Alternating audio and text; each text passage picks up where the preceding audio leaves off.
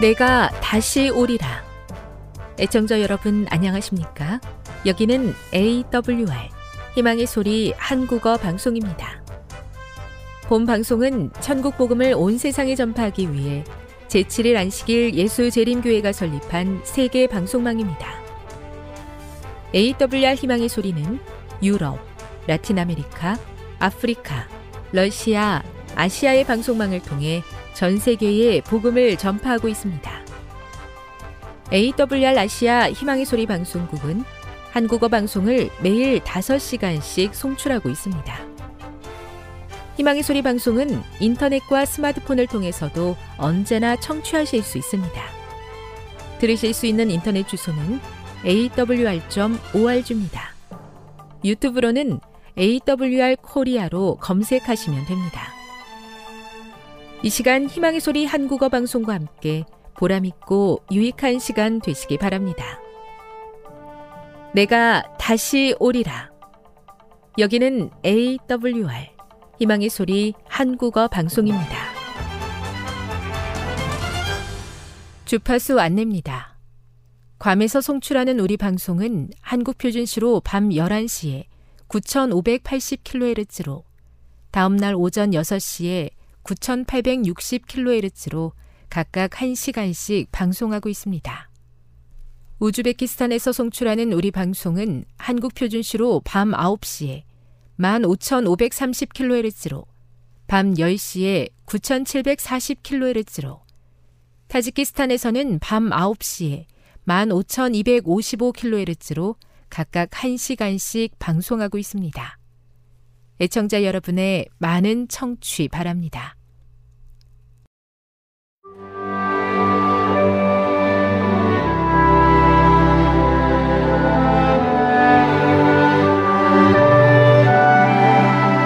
읽어주는 교과 셋째 날 2월 21일 화요일 돈을 버는 시기 어제 살펴본 바와 같이 하나님께서는 사람이 일하며 살게 하셨다. 일하며 돈을 버는 시기는 약 40년 정도 된다. 많은 사람들에게 이 시기는 자녀를 기르고 교육하는 때일 뿐만 아니라 집을 사는 것과 같은 큰 규모의 지출이 일어나는 때이다. 이때는 재정적으로 매우 힘든 시기이다. 이 시기는 가족이 함께 보조를 맞추며 평생을 함께할 끈끈한 정을 만들어가는 시기이기 때문에 매우 민감한 때이기도 하다. 이맘때 재정적인 문제가 결혼을 깨뜨릴 수도 있는데 실제로 그런 일이 많이 발생한다. 부부가 함께 신앙생활을 하며 성경적 원칙을 따를 마음을 가지고 있다면 이 시기를 훨씬 더 안정적으로 지나갈 수 있다. 디모데전서 5장 8절, 잠언 14장 23절, 골로새서 3장 23, 24절을 읽어보라. 이 구절들을 통해 가정의 재정 관리에 대해 어떤 중요한 교훈을 배울 수 있는가? 맞벌이 부부도 있지만 외벌이 가정도 많다. 질병이나 경기 침체와 같은 예상치 못한 상황들로 인해 부득이하게 부부 중 한 명만 일하게 되는 경우도 있다. 그럴 때는 상황에 맞게 역할을 조정해야 한다. 이 시기에 세상에 태어나는 자녀들은 여호와의 기업이다. 우리는 이 자녀들을 양육하는데 큰 책임이 따라온다는 것을 기억해야 한다. 그리스도인 부모의 목표는 자녀들이 이 땅에서 훌륭한 사람으로 성장하도록 잘 교육할 뿐만 아니라 다가올 세상에도 합당한 자들로 키워내는 것이다. 부모들이 기억해야 할 세 가지 사항은 다음과 같다. 첫째, 그리스도인 가정 환경을 제공하라. 여기에는 규칙적이고 흥미로운 가정 예배, 안식일 학교 및 교회 출석, 그리고 신실한 11조와 각종 헌금 생활이 포함된다. 이런 습관들은 어릴 때부터 잘 교육해야 한다. 둘째, 자녀들이 즐거운 마음으로 일하도록 그리고 일을 소중히 여기도록 가르치라. 자녀들은 근면하고 성실하게 일하면 주목과 인정을 받게 되고 돈을 벌게 된다는 사실을 깨닫게 될 것이다. 셋째, 좋은 교육의 기회를 제공하라. 오늘날의 교육은 비용이 많이 드는데 특별히 기독교 사립학교 교육을 받으려면 더욱 그렇다. 하지만 이 세상에서의 삶뿐만 아니라 그들의 영원한 삶을 생각하는 부모라면 이는 충분히 가치가 있는 투자이다. 교훈입니다.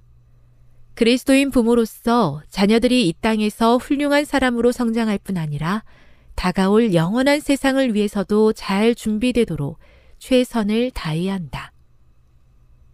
묵상. 부모들이 양육을 위해 최선을 다할지라도 자녀들이 어떻게 성장할지에 대해 장담할 수 있는 사람은 없다는 점을 생각해 보십시오. 장성한 자녀들의 선택에 대해 부모들이 지나치게 스스로를 탓하지 않는 것이 중요한 이유는 무엇일까요? 적용. 돈을 버는 시기는 분주한 시기이지만 그보다 더 중요한 가정의 원칙을 세우는 시기임을 기억하고 그것에 우선순위를 두도록 하나님께 기도해 보십시오. 영감의 교훈입니다. 성경을 자녀 교육의 교과서로 삼으라.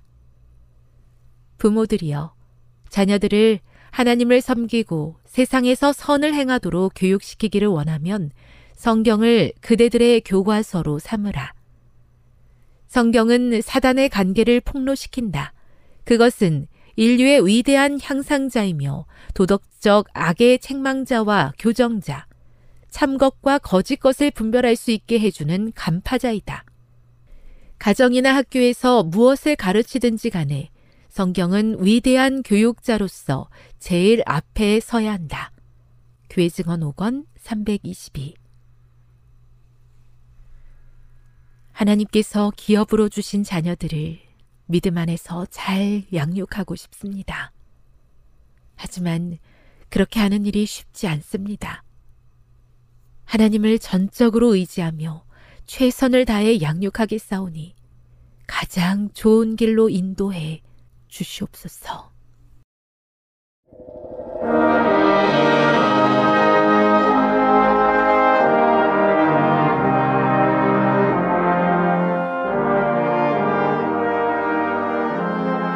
여러분 안녕하십니까? 하나님의 귀한 말씀으로 감동과 은혜를 나누는 시간입니다. 하나님의 말씀 요한복음 14장 15절. 너희가 나를 사랑하면 나의 계명을 지키리라. 요한복음 14장 21절. 나의 계명을 가지고 지키는 자라야 나를 사랑하는 자니. 나를 사랑하는 자는 내 아버지께 사랑을 받을 것이요.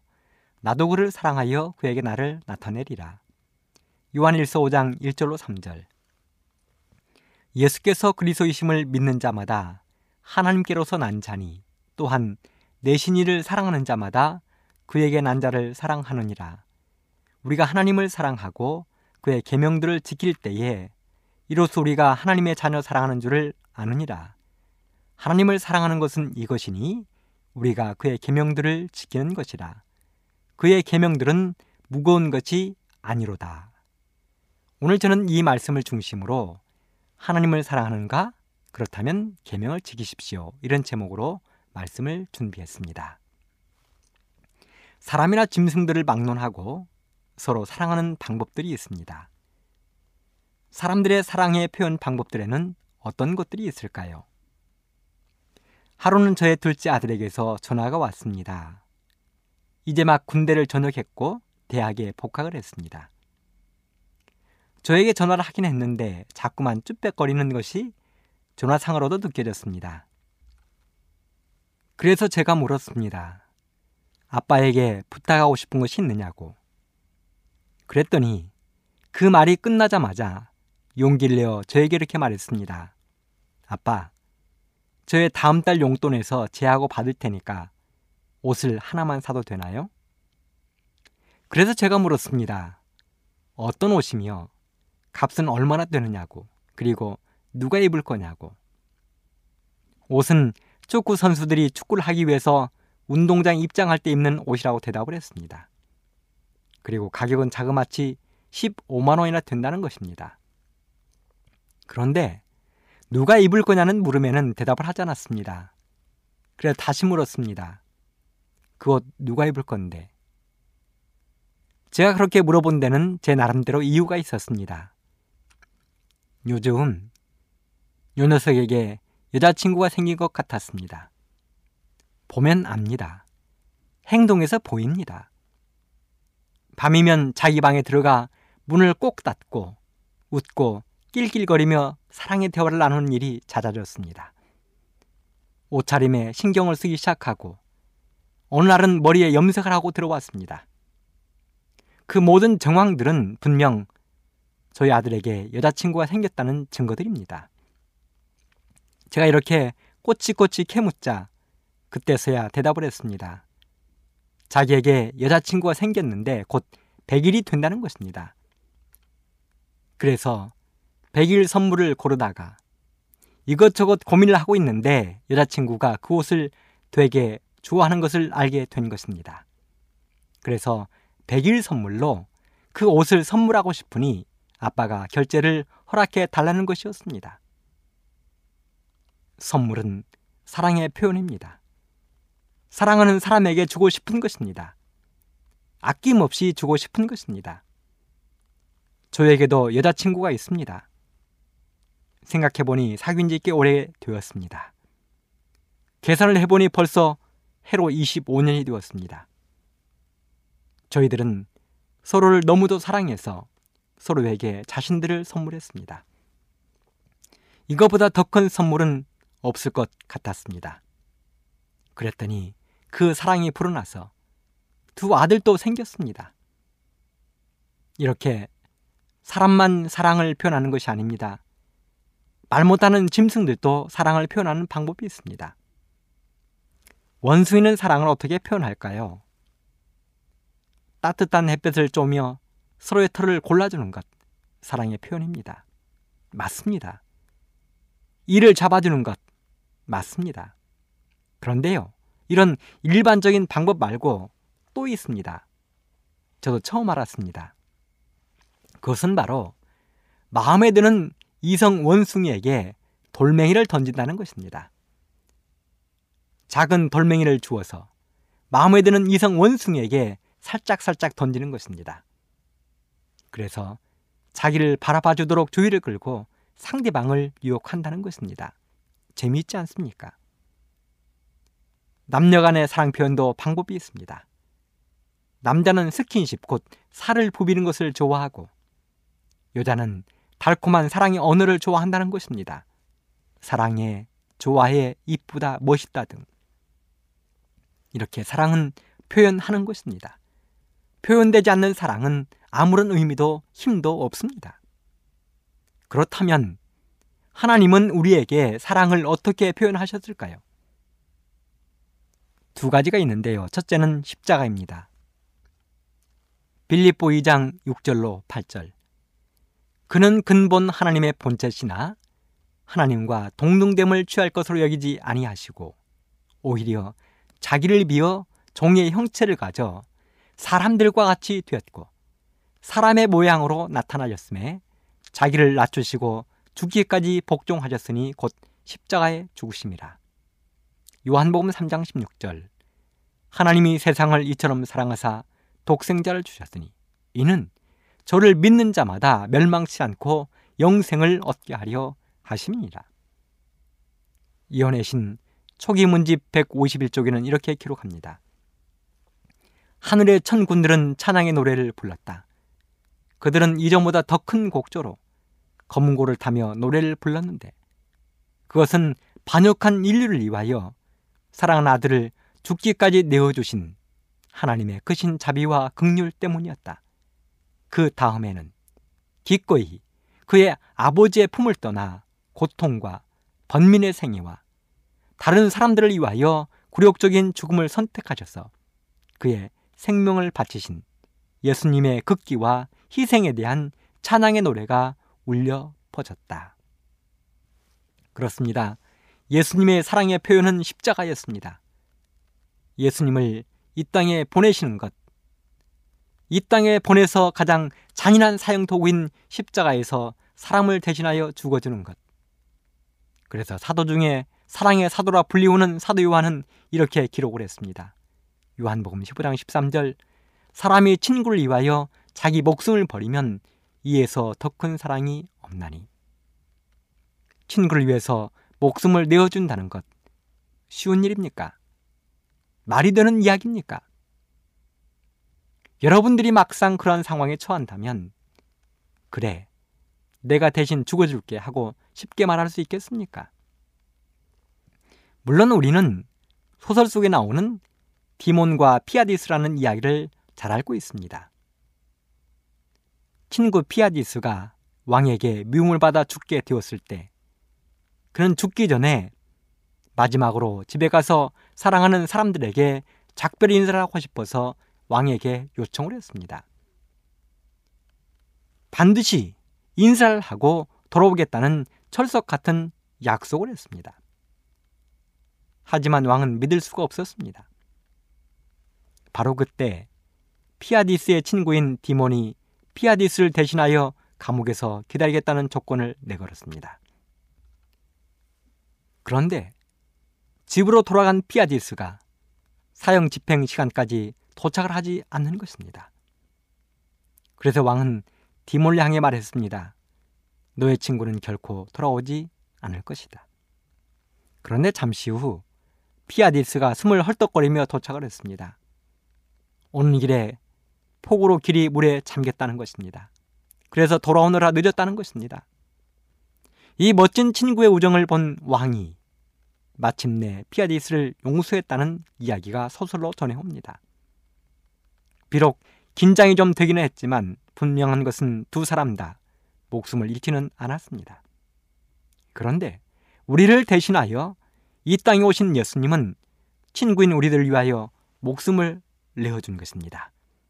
그것도 아주 잔인하게, 처참하게, 말할 수 없는 고통스러운 방법으로. 그래서 그 사랑에 감동한 요한이 외쳤습니다.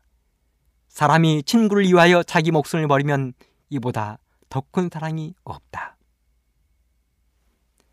그래서 예수님의 이 사랑에 감동한 찬송시를 작사한 사람이 있는데요. 그 사람은 바로 프랜시스 헤보가레라는 여인입니다. 그는 이렇게 찬송시를 기록했습니다. 내 너를 위하여 몸버려 피 흘려 내 죄를 속하고 살 길을 주었다.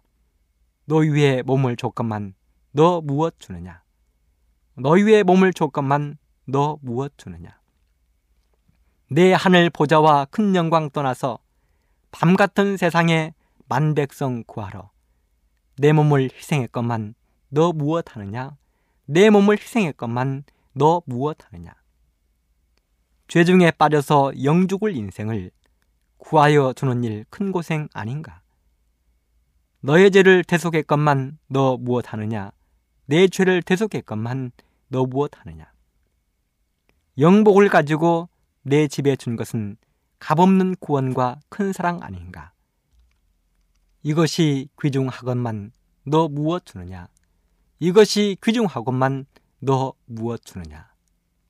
감동적인 찬송시입니다. 이 찬송시가 작사되어 우리들에게 불려지기까지는 놀라운 일화가 있습니다. 이 찬송시를 쓴 프랜시스 헤버갈은 1939년 영국에서 태어나 42의 짧은 생애를 살았습니다. 그녀가 몸이 극도로 쇠약했을 때 아버지의 권유로 세계 이곳저곳으로 여행을 떠났습니다. 그렇게 어느 날 독일의 뒤셀도르프에 있는 어느 목사님 댁을 이 여인이 방문하게 되었습니다. 그는 그곳에서 머리에 가시관을 쓰고 계시는 예수님의 성화를 보게 되었습니다. 그리고 그 그림의 아래에 두 줄로 나 너를 위해 이 일을 했건만 너 날 위해 무엇을 했느냐 하는 짤막한 글이 써져 있는 것을 발견했습니다. 그 글을 본 해보갈은 말할 수 없는 마음의 큰 감동과 충격을 느꼈습니다. 그리고 머릿속에 감동이 밀려오기 시작했습니다. 그리고 그 여인은 떠오른 대로 그 감동을 종이 위에 쓰기 시작했습니다. 그날 밤 그녀는 벽난로 옆에 앉아 그 찬송시를 다시 꺼내 읽었는데 어쩐지 문장이 좀 마음에 들지 않았습니다. 촌스럽고 서툰 표현인 것 같고 마음에 들지 않았습니다.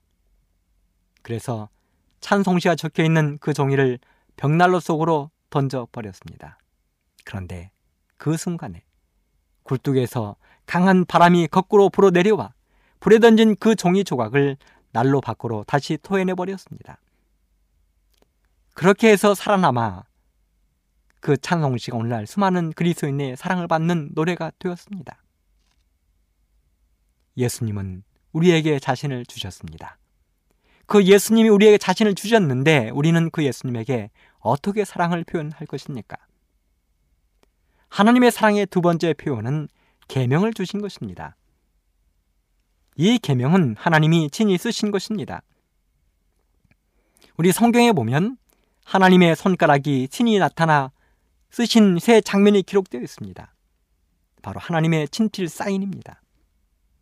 첫 번째는 하나님이 십계명을 자기의 손으로 친히 기록하셨다고 성경은 이야기하고 있습니다.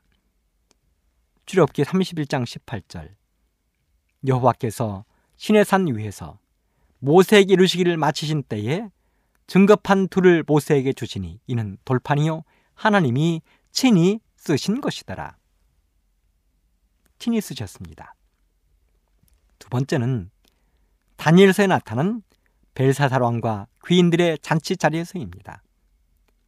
다니엘서 5장 5절 그때에 사람의 손가락이 나타나서 왕궁 촛대 맞은편 분벽에 글자를 쓰는데 왕이 그 글자 쓰는 손가락을 본지라 이에 왕의 즐기던 빛이 변하고 그 생각이 번민하여 넓적다리 마디가 녹는 듯하고 그 무릎이 서로 부딪힌지라 그 손가락 하나님의 손가락이 쓴 글이 바로 우리가 잘 아는 메네메네 대겔 우바라신 달아보니 부족하다 하는 그 말입니다. 세 번째는 현장에서 가나마다 붙잡혀온 여인 앞에서 신 예수님의 손가락입니다. 요한복음 8장 6절 예수께서 몸을 굽히사 손가락으로 땅에 쓰시니 여기서 보면 벨사살 왕 앞에서 쓴 글과 가늠하다 붙잡혀온 여인 앞에서 쓴 글은 한정된 몇몇 사람에게 써 보이신 글입니다. 그런데 돌판에 기록한 하나님의 십계명은 하늘의 법을 이 땅의 모든 사람들에게 선포하신 것입니다. 곧 이 땅의 모든 사람에게 주신 하나님의 거룩한 계명이요 하나님의 사랑의 선물이었습니다. 하나님을 사랑하는 모든 사람들이 바라보며 생각하고 지켜야 할 사랑의 율법이었습니다. 죄의 세상으로 나가지 못하도록 하나님의 백성들을 안전하게 지켜주는 사랑의 띠어 보호막이 될 것이었습니다. 우리의 잘못된 죄들을 보여주는 깨끗한 하나님의 거울이여 사랑의 법전이 될 것이었습니다. 그래서 예수님이 말씀하셨습니다. 너희가 나를 사랑하면 나의 계명을 지키리라. 너희가 나를 사랑하면 나의 계명을 지키리라. 하나님은 우리를 사랑하시는 선물로 하나밖에 없는 독생자 예수 그리스도를 이 땅에 보내셨습니다. 그리고 죄된 세상을 안전하게 살아가라고 계명을 주셨습니다. 그렇다면 우리가 하나님을 사랑하는 사랑의 표현은 무엇입니까? 그렇습니다. 계명을 지키는 것입니다. 예수님이 말씀하셨습니다. 요한복음 14장 15절에 너희가 나를 사랑하면 나의 계명을 지키리라.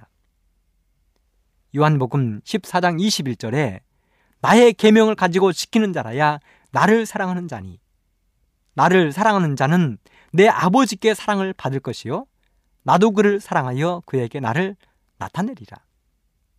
요한일서 5장 1절로 3절 예수께서 그리스도이심을 믿는 자마다 하나님께로서 난 자니 또한 내 신이를 사랑하는 자마다 그에게 난 자를 사랑하느니라. 우리가 하나님을 사랑하고 그의 계명들을 지킬 때에 이로써 우리가 하나님의 자녀 사랑하는 줄을 아느니라. 하나님을 사랑하는 것은 이것이니 우리가 그의 계명들을 지키는 것이라.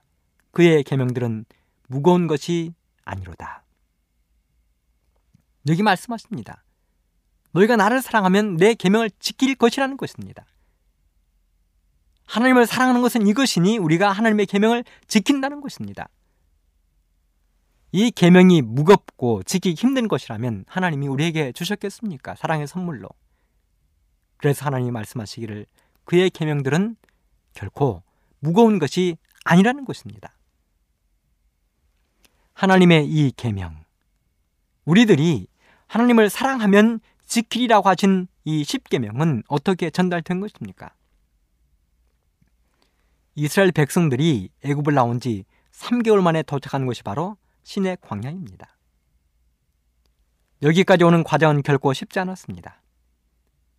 어느 때는 바로 왕이 괴롭혔고 어느 때는 자신들 스스로 하나님을 원망하고 모세를 원망하기도 했습니다.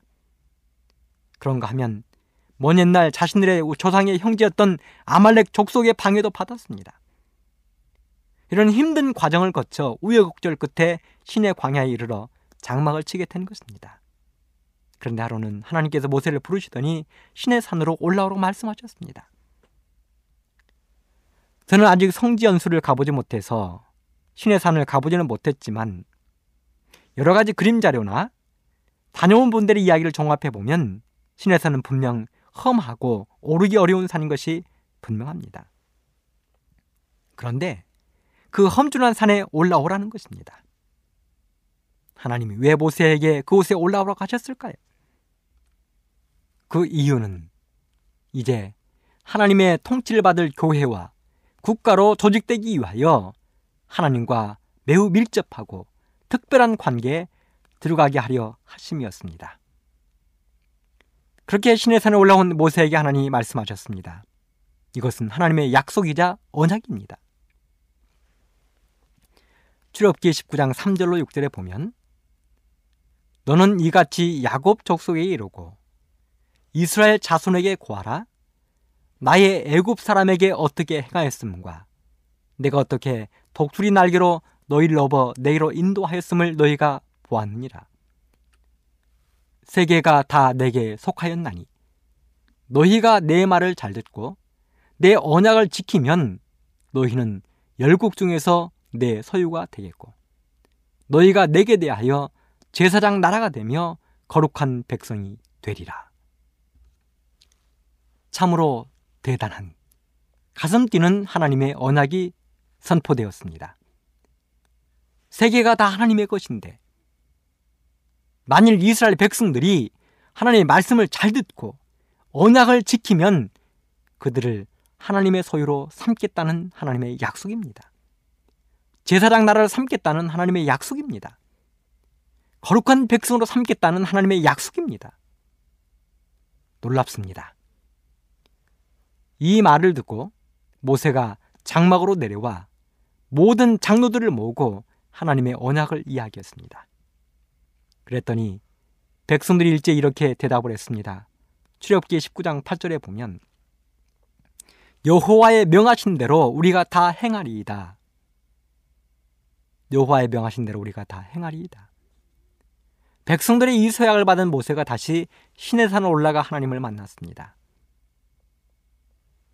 하나님께서는 당신의 율법을 선포하실 때 그냥 밋밋하게 주실 마음이 없으셨던 것 같습니다. 그 율법의 탁월성을 감안하여 매우 장엄한 광경이 되도록 이를 경영하실 것이었습니다. 하나님은 모세에게 다시 백성들에게 가도록 말씀하셨습니다.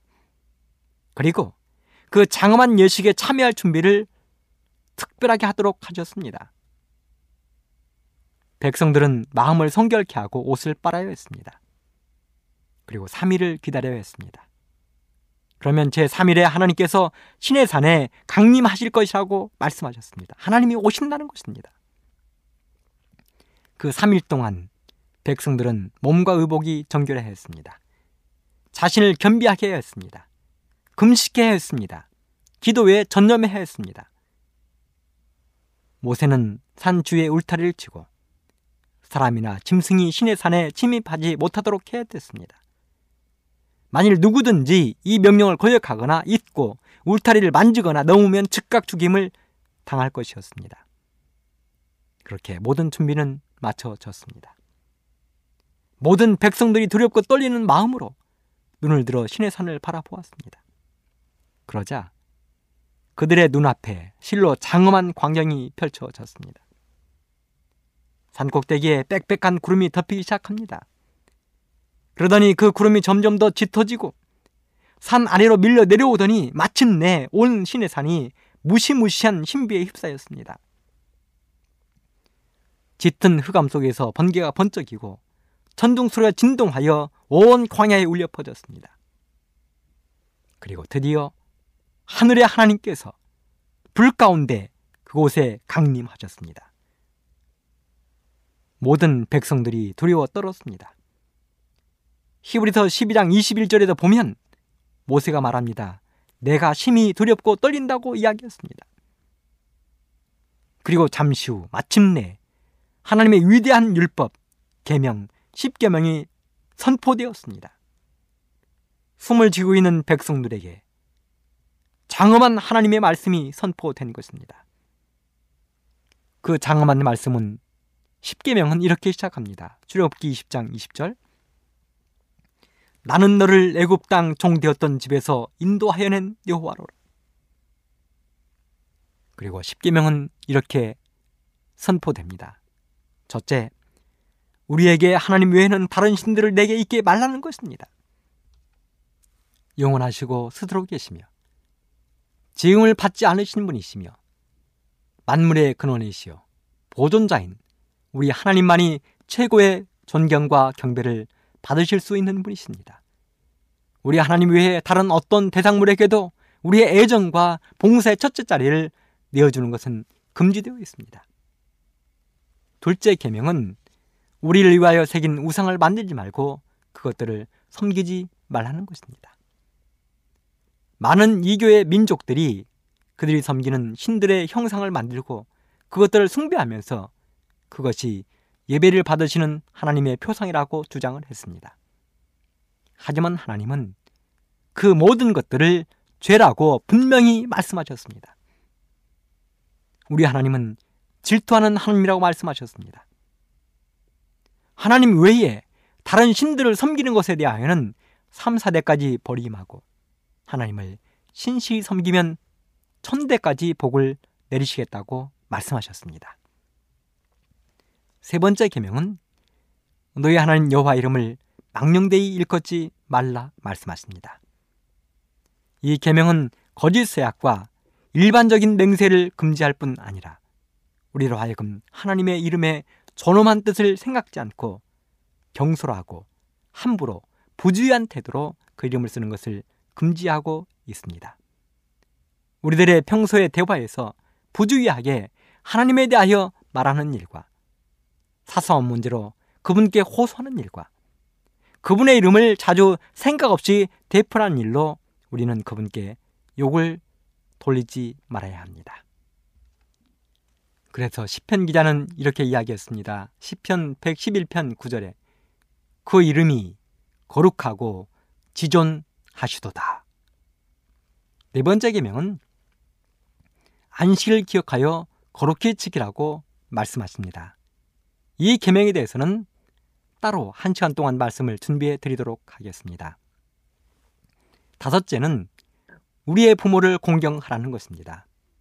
사실 부모는 우리를 낳아주신 그 사실만으로도 존경과 사랑을 받을 자격이 있습니다.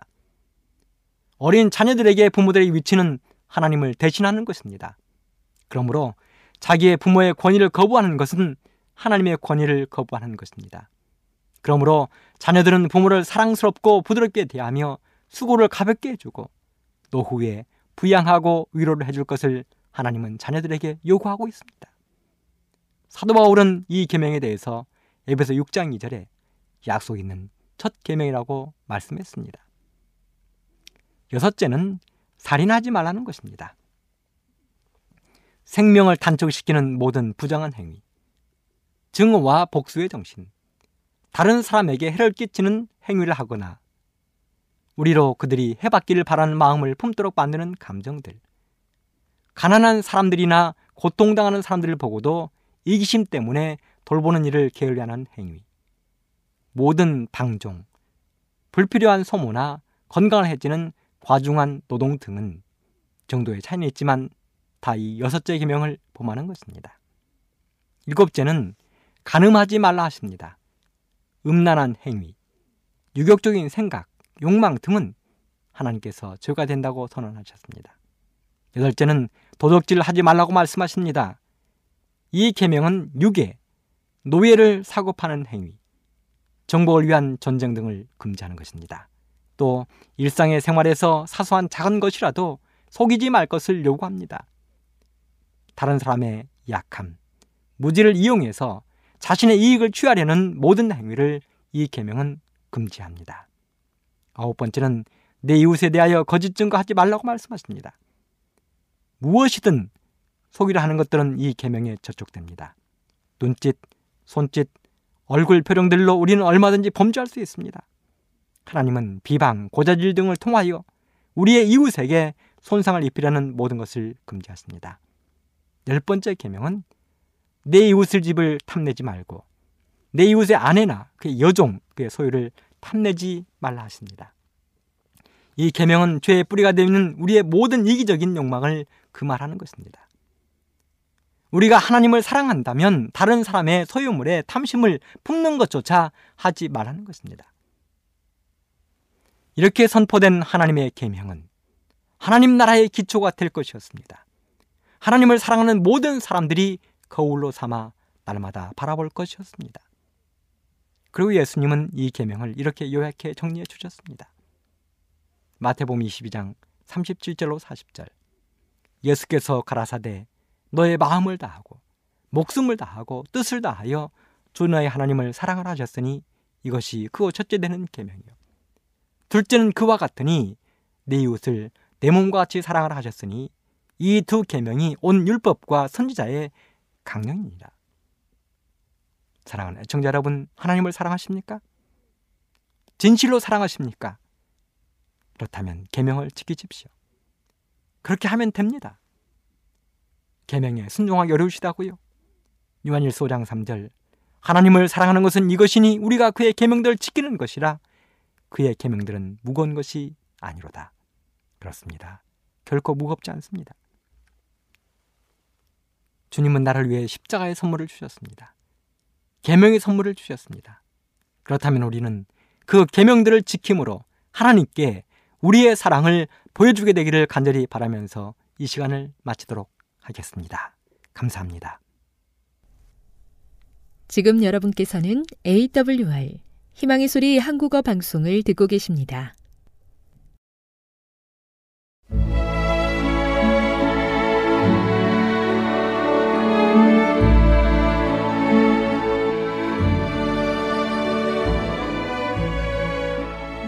애청자 여러분 안녕하십니까? 명상의 오솔길의 유병숙입니다. 이 시간은 교회를 사랑하시고 돌보시는 하나님의 놀라운 능력의 말씀이 담긴 엘렌지 화이처 교회 증언 1권을 함께 명상해 보겠습니다.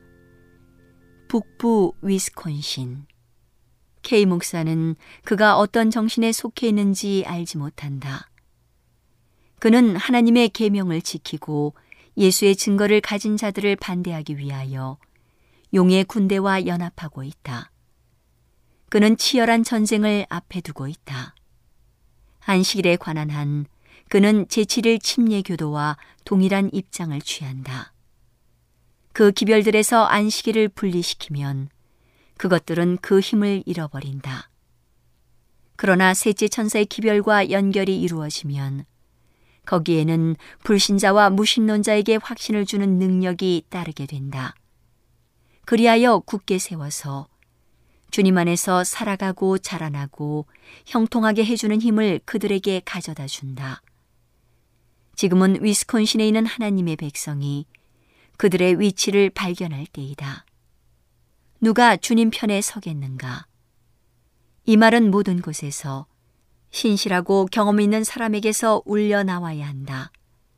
하나님께서는 그들이 나와서 피차간에 또한 하나님께서 당신의 백성에게 가져다 주시는 진리의 큰 기초에서 떠나게 하는 여러 가지 역량을 끊어버리도록 요구하신다. 나는 엘시의 경우를 보았다. 그는 성화에 대하여 많은 것을 말한다. 그러나 그는 스스로 속고 있고 또 다른 사람은 그에게 속고 있다. 그의 성화는 집회에 참석하고 있는 동안 계속될 수 있다. 그러나 그것은 시험에 견딜 수 없다. 성경상 거룩함은 생애를 순결케 한다. 그러나 엘시의 마음은 깨끗하지 않다.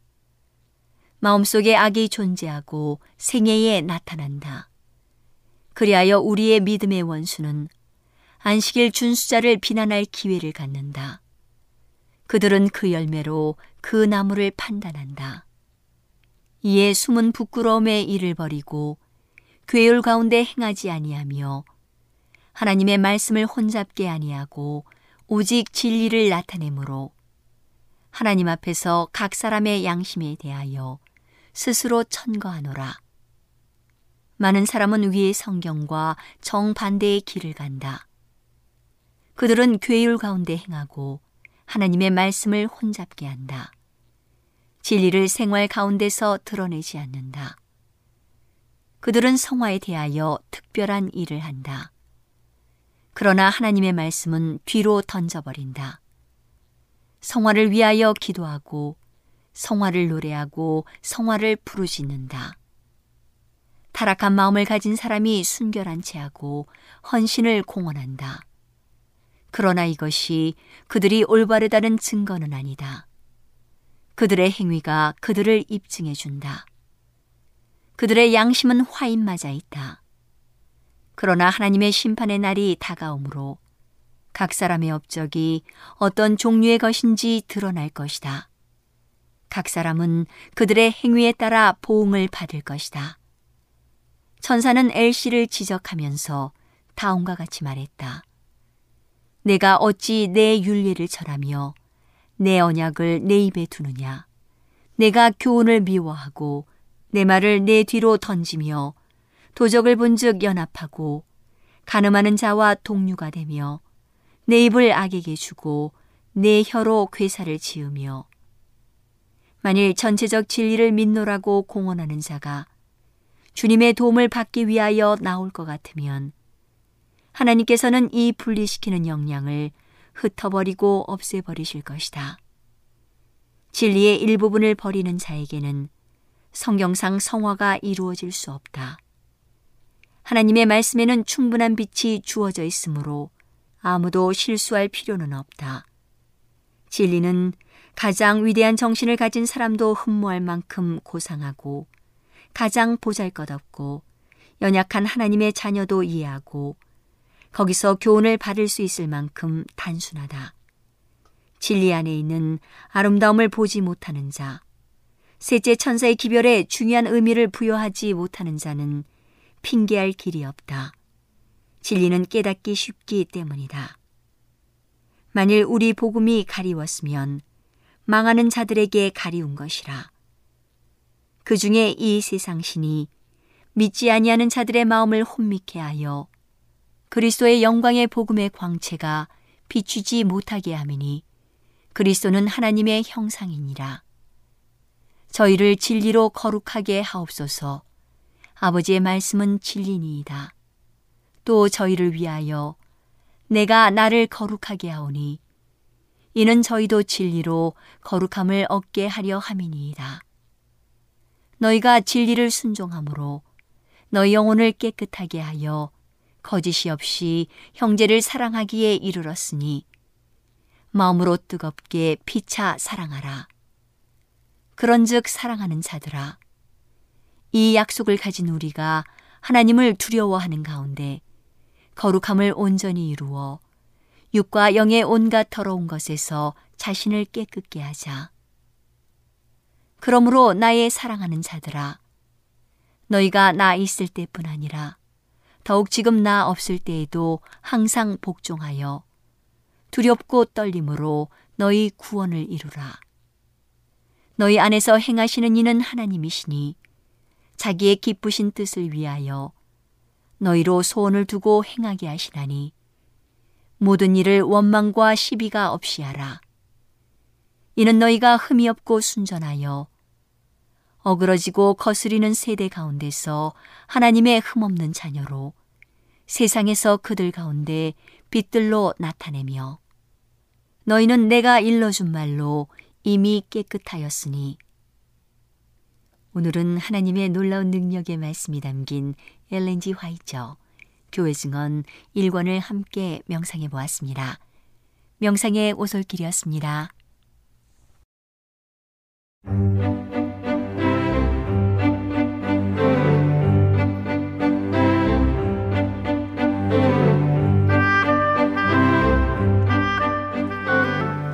여러분 안녕하세요. 신비한 자연에서 몇 가지 주제를 골라 소개해 드리는 아름다운 세계 시간. 저는 진행의 송은영입니다. 코타 키나발루는 말레이시아 보르네오 섬 북동쪽에 위치한 사바 주의 주도이자 말레이시아 제7의 도시입니다. 말레이어 코타 키나발루에서 코타는 도시를 의미하고 키나발루는 말레이시아 최고봉 키나발루 산을 뜻하는데 현지에서는 흔히 KK라고 약칭합니다. 영국의 식민지 시절에는 제슬턴이라 불렀었는데 지금은 이 이름이 이곳의 항구 이름으로 남아 있습니다. 키나발루의 어원은 원주민 카다잔 두수너 나발루로 영혼의 안식처라는 의미를 가지고 있습니다. 카다잔 두순족들에게는 사람이 죽으면 그 영혼이 키나발루 산에 머문다는 원시 신앙에서 유래되었습니다. 사시사철 거의 모든 해변이 중국인과 한국인, 싱가포르인, 호주인 등 주변 국가 관광객으로 만 원을 이루며 코타 키나발루에는 말차라고 불리는 중국인 혈통이 섞인 사람들이 많이 거주하고 있습니다. 본토인 서말레이시아와는 다른 역사와 문화를 이루고 있는데 서말레이시아는 정치와 사회 전반에 이슬람 문화의 영향이 더 강합니다. 동남아시아의 다른 나라들과는 달리 거리에 자전거가 전혀 없고 반려동물을 키우는 사람도 보기 어렵습니다. 날이 더워서이기도 하지만 산유국이라 기름값이 싸고 자동차를 나라에서 2, 3년간 무이자로 융자해 사도록 해주는 덕분에 모두 자가용을 타고 다닙니다. 버스와 철도는 기대하기 어렵고 쿠알라룸푸르 수도권 집중이 강해서 지방 도시로 가면 대중교통이 전무합니다. 코타키나발루의 음식은 향신료가 많이 들어가는데 특히 고수가 샐러드나 쌀국수 국물 등 여기저기 들어가 있는 경우가 상당합니다. 대신 열대 과일을 많이 팔고 있으며 값이 비교적 쌉니다. 하지만 물은 석회 성분의 경수이기 때문에 길거리의 생과일 주스와 얼음, 냉차, 그리고 수돗물은 배탈이 날 가능성이 많아 먹지 않도록 주의할 필요가 있습니다. 매년 10월에는 우기로 접어들어 이때는 피해서 여행해야 합니다. 코타키나발루는 아름다운 저녁 노을이 유명하여 세계 3대 석양을 볼 수 있는 천혜의 자연 환경을 간직하고 있습니다. 연중 최저 기온은 22도에서 23도, 최고 기온은 30에서 32도의 습하지 않은 온난한 기후를 유지합니다. 코타키나발루 해상국립공원에는 다섯 개의 크고 작은 섬이 있는데 그 중에서 가야, 사피, 그리고 마누칸 섬이 유명합니다. 가야섬은 해양국립공원의 다섯 섬 중에 가장 큽니다. 앞쪽은 자유로이 형성된 수상 가옥에 사람들이 살고 있고 섬의 북쪽에는 잘 가꾸어진 리조트가 자리 잡고 있습니다. 가야섬은 사람들이 손길이 아직 많이 미치지 않은 곳이어서 섬 안의 밀림 속에서 갖가지 동식물들이 서식하고 있는 모습을 관찰할 수 있습니다.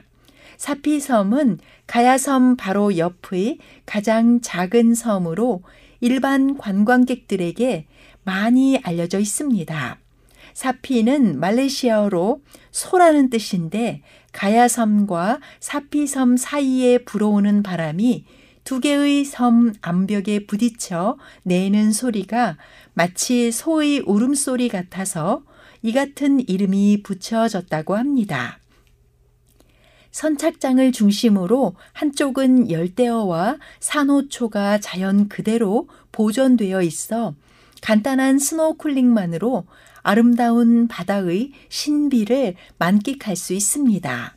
또 다른 한쪽은 청정 해역에 금빛 모래로 형성된 넓은 백사장으로 수영을 즐기기에 적당합니다. 특히 사피섬에 자연적으로 서식하는 원숭이들이 여행객들을 즐겁게 합니다. 또 모형을 즐기는 사람들을 위한 정글 트레킹 코스가 있어 산림욕과 같은 색다른 체험을 즐길 수 있습니다.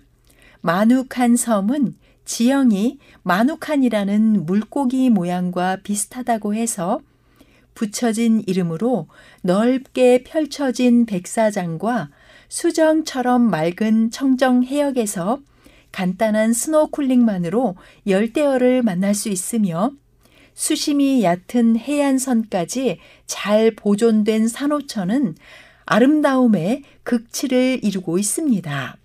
1964년 주 정부에 의해 주립공원으로 지정된 키나발루 국립공원 내에는 생태 천국이라는 말이 무색하지 않을 만큼 다양한 동식물들이 서식하고 있습니다.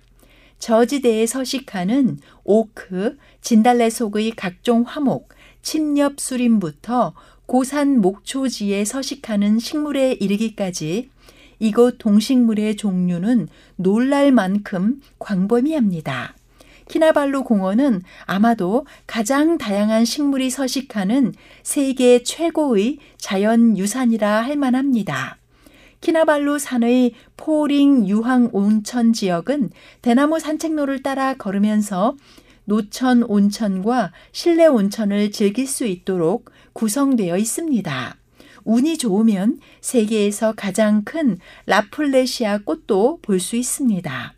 키나발루 국립공원은 훼손되지 않은 자연 그대로의 트레킹 코스를 보존하고 있는데 누구나 쉽게 산행을 즐길 수 있습니다. 키나발루 산은 코타키나발루에서 한두 시간 떨어진 거리에 있으며 높이 4,095m로 말레이시아 최고봉입니다. 생물학자들이 가장 완벽한 생태계라 극찬한 키나발루산은 열대우림으로 뒤덮인 지역인 만큼 거머리와 진해, 노래기, 기타 온갖 놀라운 크기의 벌레들이 우글거리는데 여기서 발견되는 곤충은 희귀종인 경우가 많습니다. 열대 우림답게 지카 바이러스와 말라리아 유행 지역이어서 등산이나 산책을 하려면 모기 스프레이를 준비해야 하며 혼자서는 절대 위험한 곳으로 발길을 옮기지 않는 것이 좋습니다. 키나발루산은 휴화산이어서 전형적인 화산지대의 지형을 보이며 실제도 산 위쪽이 움푹 파여 정상에는 칼데라가 조성되어 있습니다. 환태평양 조산대에 있는 화산답게 기습 분화의 우려가 있으며 실제로 2015년 이 근처에서 지진이 났고 그때 산 일부가 깎여 나갔습니다. 보통은 그냥 커다란 회색 덩어리로만 보이지만 날씨가 아주 맑을 때나 해가 질 때면 가끔 산의 거친 표면까지도 선명하게 보여 아름다우면서도 황량함에 두려움을 느끼게 합니다. 가끔 키나발루 등산 여행 상품을 볼 수 있는데 상당수는 간단하게 왔다 가는 것으로 등산이라기보다 구경에 가깝습니다. 다만 높이가 일본의 후지산보다도 높기 때문에 무턱대고 올라갈 만한 곳이 아니며 고산이라서 고산병이나 산소 부족 증상이 나타나기 쉽습니다. 등정 코스는 총 16km로 올라갈 때 8km, 내려갈 때 8km이고 올라가면서 500m 구간마다 쉼터가 있습니다. 다윗은 시편 121편에서 내가 산을 향하여 눈을 들리라 나의 도움이 어디서 올까 나의 도움은 천지를 지으신 여호와에게서로다 라고 노래합니다. 우리의 도움은 그 어떤 기댈 언덕이나 산처럼 보이는 사람에게로부터가 아니라 하나님으로부터만 이르러 온다는 그의 고백을 마음에 새기게 되시기를 바랍니다. 여러분, 안녕히 계십시오.